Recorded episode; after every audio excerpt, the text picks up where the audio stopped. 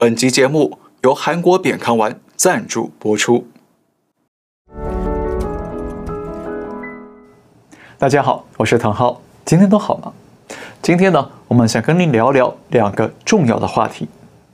话题一：中共秘密进驻古巴，间谍基地窃听美军。话题二：中国内忧外患不断，信心休克是最大危机。来看第一个话题。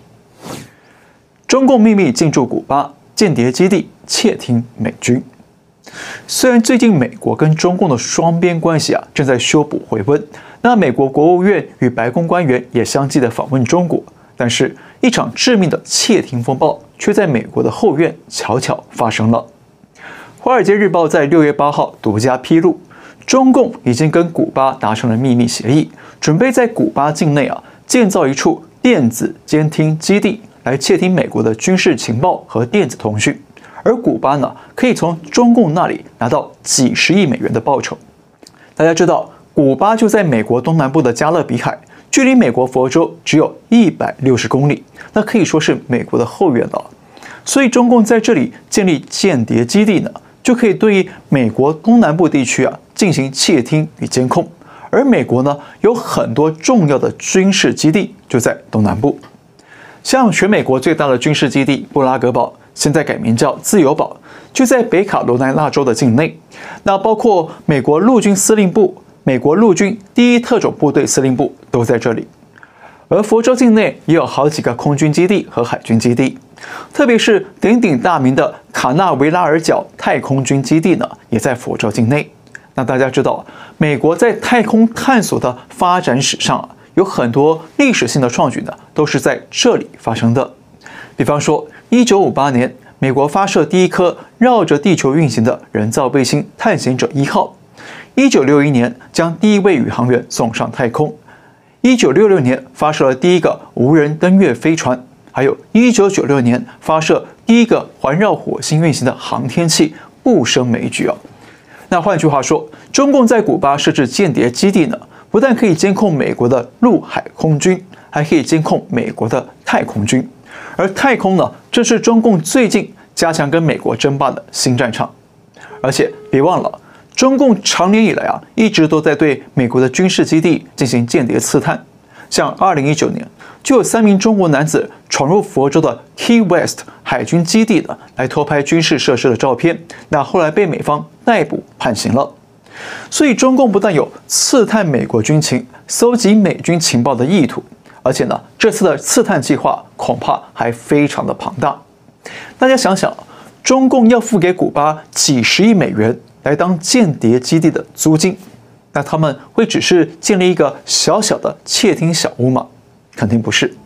那我个人推测，中共除了会布置大范围、高性能的电子监听设施之外呢，那不排除还会建立类似美军的铺路爪超级雷达基地。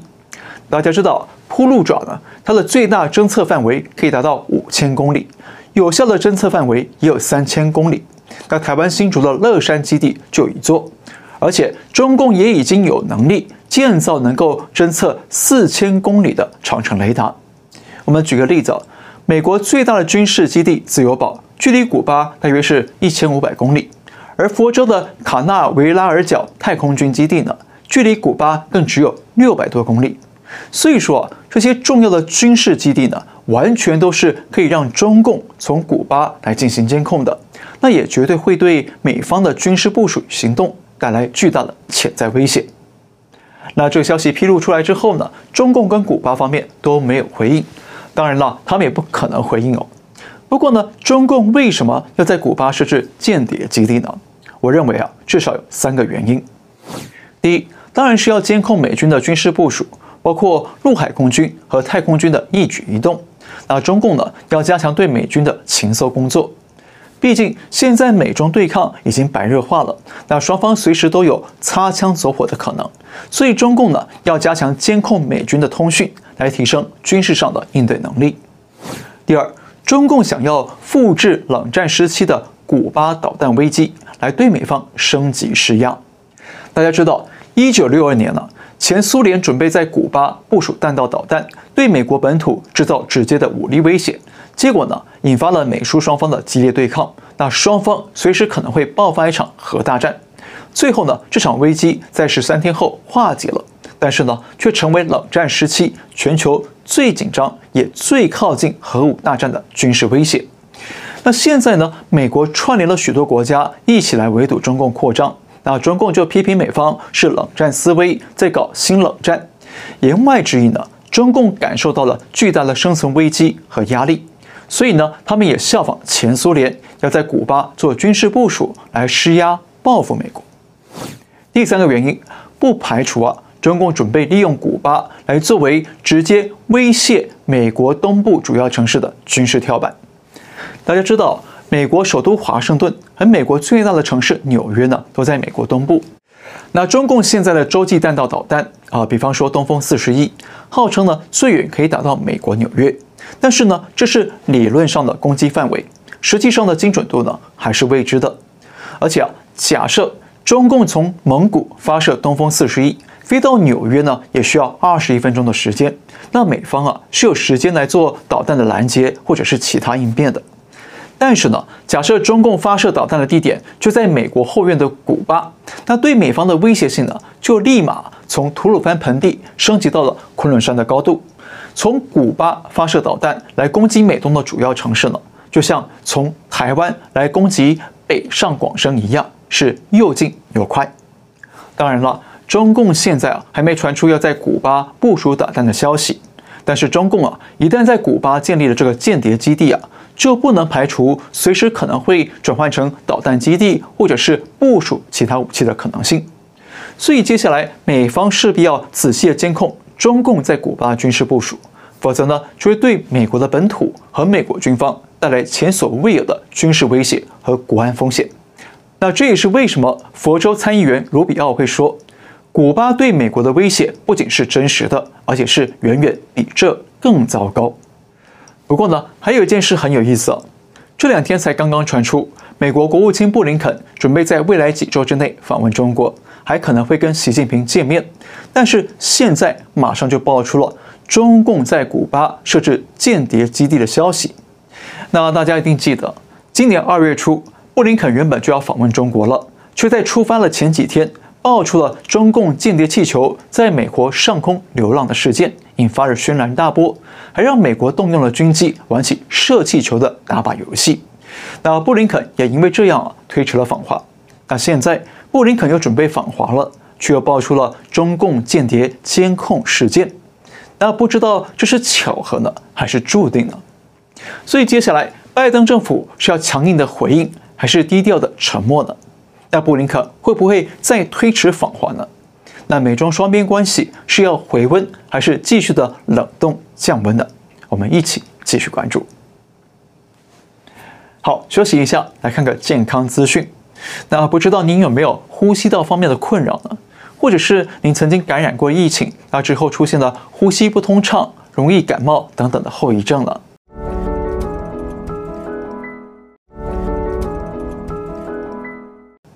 传统的韩医认为啊，肺主鼻，那这些跟呼吸道相关的病变呢，都是跟肺部异常有关，像鼻炎、哮喘、肺病等等，都是因为肺部不健康、肺部积热过多导致的。因此啊，韩国的扁康韩医院院长徐孝熙结合他五十多年的经验研究，用中草药开发出扁康丸。那扁康丸可以从根本上清除肺部的积热，让肺部恢复健康。而鼻炎、哮喘和肺病呢，就会渐渐的康复；而呼吸不顺、容易疲劳以及相关的疫情后遗症呢，也会很快的改善。那现在全世界已经有十六万名病患被治愈了。有兴趣的朋友可以到扁康丸的海外官网去了解，网址是 triple w 的 piancon 的 us。那他们也有多国语言的服务电话可以免费的咨询，涵盖了欧美、澳洲、日本、台湾和香港等地。而且呢，还有二十四小时的专家咨询。再来看话题二：中国内忧外患不断，信心休克是最大危机。先考虑一个问题啊，如果要您说出今天的中国在国内和国外面临着哪些难题，那您会怎么回答呢？我的答案会是啊，中国国内难题包括了啊，中国经济疲软不振，人民不愿生小孩，人口老化严重，年轻人失业严重，以及呢年轻人躺平了等等。而中国在国际上的难题呢，包括了世界主要国家联手围堵中共，截断中国的高科技来源，以及呢中共跟美国闹翻的等等。那这些国内和国外的难题啊，看起来是林林总总，好像每个难题背后啊都有不同的起因。但是呢，如果要我来看的话，我认为目前中国所有的疑难杂症啊，都可以归结到一个根本性的问题，就是失去信心，或者我称之为信心休克。首先，中国经济为什么不好呢？我们知道，中国经济的三驾马车是投资、出口和消费。那中国的国内投资为什么不好呢？一方面呢，是各地方政府有严重的债务危机，没钱投资 GDP 工程；另一方面呢，是国内的富人跟企业老板们呢，在经历过贸易战、疫情和动态清零的考验之后，对中共失去了信心。他们认为，在中共的统治底下，国内的经商风险太高了，所以呢，纷纷把资金转到海外去投资。那外资为什么不敢投资中国呢？为什么去年下半年的投资金额减少了百分之七十三呢？就是因为外资外企啊对中共失去信心，他们发现中共的疫情信息非常不透明，但是他们的动态清零却又是无差别的攻击所有中企和外企，再加上现在又搞出了反间谍法，要搞抓间谍的政治斗争，那谁还会对中国的投资环境有信心呢？所以啊，这是投资信心休克。再来。为什么中国的消费经济不好呢？就是因为人民缺乏消费信心。那为什么缺乏消费信心呢？就是因为企业减少了投资，许多公司纷纷倒闭了或者撤出中国。那整个中国的就业市场是快速萎缩，到处呢都是裁员跟减薪。那人民手里没钱了，当然就没办法消费了。那即便手里还有钱的，也会对未来的收入失去信心，所以就减少消费或者是降级消费。啊，这就是消费信心休克。再来，为什么这么多中国年轻人找不到工作，选择躺平了，不结婚也不生小孩呢？就是因为啊，对未来缺乏信心。一方面呢，是因为政府与企业的投资减少了，企业外移了，所以工作机会就大幅减少了。那这对刚出社会的年轻人来说啊，就更难找到工作。那没有工作就没有收入，没有收入要怎么养家活口、生小孩？另一方面呢，是整个中国的社会体制啊，被中共的集权统治给高度封控凝固了。那整个社会啊，中上层的利益跟职位呢，几乎都被中共的政商权贵给垄断了，而且呢，还可以代代世袭，所以出现了大批的红二代、红三代、富二代、富三代。那他们不用跟其他人竞争，光靠着父祖辈的权力光环，就可以高人一等，压倒其他人。那简单的说，在中共的集权统治底下，整个中国进入了再封建化。中共权贵们瓜分控制着整个中国，那一般的平民百姓啊，不管再怎么努力，都没办法白手起家，或者是让命运翻身。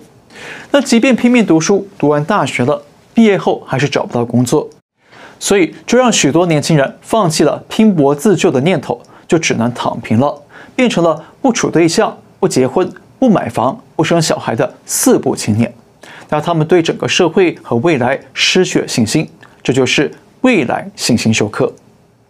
再来，为什么中国会被国际社会截断了技术来源呢？就是因为中共拿西方的高科技芯片和半导体技术，用来加速他们的军工业发展，来推进他们对台海、对南海的军事扩张，对国际安全带来了威胁。还有。中共拿着西方的技术与芯片来加速发展人工智能和人脸辨识等等科技，用来监控和打压中国人民，把整个中国变成了一座监狱，对中国人权带来严重的安全威胁。所以啊，国际社会对中国没有信心，这就是安全信心休克。最后呢，中国为什么会遭到国际社会的联合围堵呢？就是因为中共啊，不断的扬言要出兵台海，要并吞台湾，还出动了大批军机军舰来恐吓台湾。像六月八号就有三十七架共机扰台，对台湾海峡构成严重威胁。而且呢，中共不但在南海和东海进行军事扩张，那最近还跟俄罗斯军机一起入侵了日本和韩国的防空识别区。还有，中共此前呢送出了好几个间谍气球，漂流到世界各地去搜集情报。那现在又传出了在古巴新建间谍基地来监控美军的动态，甚至可能会直接威胁美国本土的东部。那中共这些举措，不断对国际和平带来了严重威胁，也让各国对中共的和平崛起失去了信心。这就是和平信心休克。好，所以你应该明白了，不管中国现在面临着多少难题，其实根本的源头呢，都是在中共身上，都是中共造成了国内外人民失去了信心，造成了信心休克，才酿成了这种种的内忧外患。投资与消费信心休克，造成了中国经济一蹶不振、前景不安。那未来信心休克，造成了大批的中国年轻人失业、躺平，不愿结婚生小孩，也因此加速了人口老化。那安全信心休克呢，造成了国际社会联手对中共实施技术断供，截断了中共的高科技来源，避免中共对国际安全和中国人权带来威胁。那和平信心休克呢，造成了世界主要国家联手围堵中共，孤立中共，避免中共的军事扩张，摧毁了国际秩序与和平。